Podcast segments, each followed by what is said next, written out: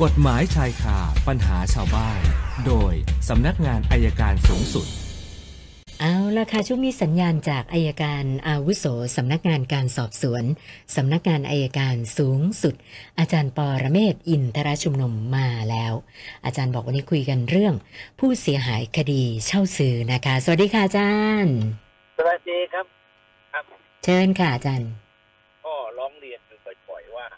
ก็เวลาเรารถยนต์ แล้วปรากฏรถหายก็ดี หรือถูกช่อโกงหลอกขายก็ดีนะครับ หลอกเอารถไปก็ดี พอผู้เช่าซื้อไปแจ้งแล้วพนักงานสอบสวนมักจะบอกว่าไปเอาหนังสือมอบหน้าจับไปเน้นมา ที่จริงมันเกิดการเข้าใจผิดนะครับศาลเนี่ยเคยมีคำพิพากษาไว้ศาลฎีกาตัดสินไว้ในคดีหมายเลขที่ครับคำพิพากษาฎีกาที่สองเจ็ดหกศูนย์ทับสองห้าหกสามเขาบอกว่าอย่างนี้ครับไม่ว่า ไม่ว่าจะอย่างไรก็ตาม ผู้เช่าซื้อรถเนี่ยยังคงต้องรับผิดตามสัญญาเช่าซื้อ ถ้ารถถูกขโมยก็ดี หรือรถถูกหลอก เอาไปช่อโกงหลอกไปขายอะไรเนี่ยนะครับศาลฎีกาบอกว่าผู้เช่าซื้อยังคงเป็นผู้เสียหายค่ะไม่จำเป็นต้องให้ไฟแนนซ์มาแจ้ง แค่ผู้เสียหาย แค่ผู้เช่าซื้อแจ้งก็ถือว่าเป็นการแจ้งความโดยชอบด้วยกฎหมาย อันนี้ก็อยากจะฝากบอกไปถึงพนักงานสอบสวน และคนที่เช่าซื้อรถด้วยครับว่า อย่าปฏิเสธการรับแจ้งในฐานะผู้เสียหายเพราะหลายแห่งเหลยเกินถือมอบหน้าจจากไฟแนนซ์มาไม่ใช่แล้วครับ อันนี้คำพิพากษาฎีกายืนยันแล้วว่าเขายังเป็นผู้เสียหายแจ้งความได้ครับค่ะเอาละของเราต่อเลยครับ ค่ะ วันนี้เริ่มจากท่านแรกคุณสมบัตินะคะ ก็ติดตามข่าว คดีเยาวชนนะคะ อายุ 13ถึง16 ปี 5 คนที่ใช้อาวุธปืนนะคะ มีทั้งปืนปากกาปืนไทยประดิษฐ์ แล้วก็ไปครับเอ่อ ปล้นร้านขายใบกระท่อมมาค่ะอาจารย์ ได้ใบกระท่อมไป2ถุงเอ่อน้ำหนัก 2 กิโลนะคะ ก็เลยสงสัยว่าอ่าพฤติกรรมของเยาวชนแบบเนี้ย อายุก็ไม่เท่าไหร่แล้ว แล้วโทษจะเป็นยังไงอะคะอาจารย์ เออถ้าถ้าถ้าไม่เกินสิบหกเนี่ยค่ะก็เต็มที่ก็อยู่ในสถานกักกันสถานเยอ่าสถานพินิษไม่ใช่สถานพินิษเขาเรียกอะไรเอ่ออะไรนะเอ่อบ้านบ้านบ้านเด็กอะที่อ่าควบคุมบ้านเมครัตตาอะไรทั้งหลายอย่างนี้ใช่ไหมพวคะกนั้นนะครับค่ะแต่ถ้าเกินกว่าสิบหกเนี่ยอาจจะโดนโทษจำคุกได้ครับ อ๋อ ค่ะ แล้วก็ท่านต่อไปคุณพิสิทธิ์นะคะ คุณพิสิทธิ์บอกว่าขับรถไปชนเสาไฟ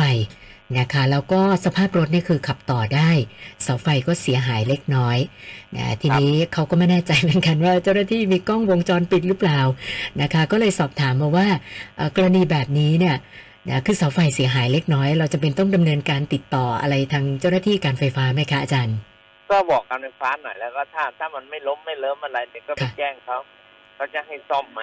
คือถ้ามันไม่ชำรุดเนี่ยเขาก็ไม่เขามันก็ไม่ยุ่งหรอกครับก็นั่นน่ะสิหรือว่าถ้ามันแหว่งนิดหน่อยก็ไม่เป็นไรครับค่ะแต่ถ้ามันหักงอเนี่ยเราอาจต้องเปลี่ยนให้เขาครับอ๋อไอ้กล้องวงจรปิดไม่ต้องกลัวหรอกครับถ้าการไฟฟ้าแจ้งเดี๋ยวเขาก็ไล่กล้องหมดนะครับค่ะ ส่วนท่านต่อไปคุณคณิตนะคะบอกว่าเอ่อดูข่าวนักร้องดังที่โดนคนฟังขึ้นไปชกบนเวทีนะคะ แล้วคนฟังคนเนี้ยนะค่าอาหารที่ร้านก็ไม่ยอมจ่ายนะคะ ก็เลยสงสัยว่าพฤติกรรมแบบนี้นี่จะถูกดำเนินคดีข้อหาอะไรบ้างเหรอคะอาจารย์ อันยังไงนะคนคนคือนักร้องเขาไปแสดงคอนเสิร์ตในในร้านอาหาร แล้วปรากฏว่าคนครับฟังขึ้นไปชกบนเวที แล้วทำร้ายร่างกาย ทำลายร่างกายนะทำร้ายคะร่างกายโดนแน่นอนต้องทำร้ายร่างอ๋อกายค่ะ แล้วปรากฏว่าอาศัยช่วงจังหวะเกิดเหตุค่าอาหาร4,000กว่าบาทไม่จ่ายอีกต่างหากโดนอาจารย์โดนอีกข้อหาหนึ่งครับ คือบริโภคและไม่จ่ายโดนอีกข้อหาหนึ่งครับค่ะ คุณกนกออนบอกว่ามีลูกน้องเป็นชาวเมียนมานะคะนะปรากฏว่าเขา เข้าเมืองมาถูกต้องนะคะ แล้วก็มาคลอดลูกในไทยนะคะ ทีนี้อยากจะทราบว่าทั้งพ่อและแม่เป็นเมียนมาเนี่ย คลอดลูกในไทยเนี่ยต้องต้องดำเนินการอะไรไหมคะอาจารย์ ก็แจ้งเกิดตามปกติครับ เด็กเกิดในประเทศไทยค่ะแจ้งว่าพ่อเป็นพม่าแม่เป็นพม่าแต่เด็กเขาได้สิทธิ์อยู่อย่างหนึงว่าเขาเกิดในแผ่นดินไทยเขามีโอกาสที่จะรับสัญชาติไทยได้ครับอ๋อค่ะ นะส่วนคุณประทีปอยากจะทราบว่า การลักลอบตัดไม้ประดู่แล้วก็เป็นการไปลักลอบในเขตอุทยานแห่งชาติด้วยเนี่ยนะคะ โทษหนักไหมคะอาจารย์ก็ก็พอสมควรไม่หนักเท่าไหร่นะมั้งไม่หนักเท่าไหร่มั้งมันเข้ากับอ่าบุกรุกแผ่วถางป่า ซึ่งที่ผ่านมาก็ไม่ไม่ไม่ไม่ไม่เกินควรค่ะค่ะ แล้วก็อีกท่านหนึ่งคุณชนิตานะคะ คือมีเหตุการณ์เด็ก อาอายุแค่ 11 ปีเท่านั้นเองอะค่ะอาจารย์รู้จักกับครับเอ่อเด็กเหมือนกันนะฝ่ายชายอายุ 15 ปี รู้จักกันผ่าน Facebook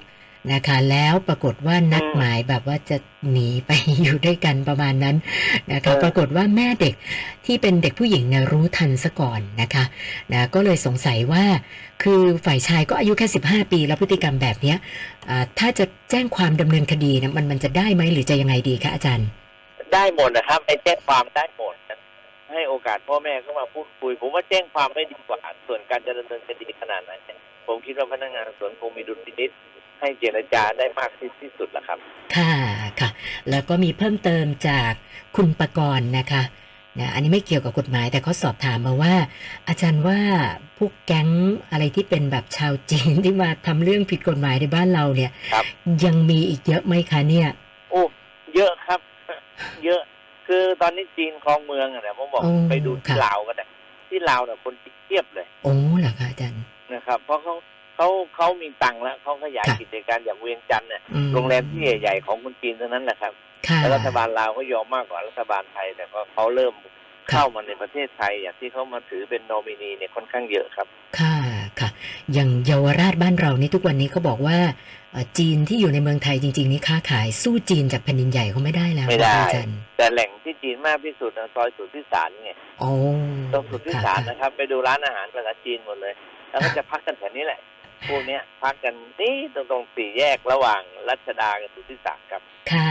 ค่ะ วันนี้เพิ่มมาเจ็ดคำถามรวมกับของสัปดาห์ที่แล้วก็เป็น153คำถามแล้วค่ะอาจารย์โอเคครับ แล้วเดี๋ยวพรุ่งนี้คุยกันใหม่ วันนี้ฝนเริ่มลงเล็กน้อยนะครับ อ่าใช่ค่ะอาจารย์ตกหลายที่อยู่ โอเคครับค่ะ สวัสดีครับ ขอบคุณมากค่ะ สวัสดีค่ะ อาจารย์ปอระเมศวร์อินทรชุมนุมค่ะ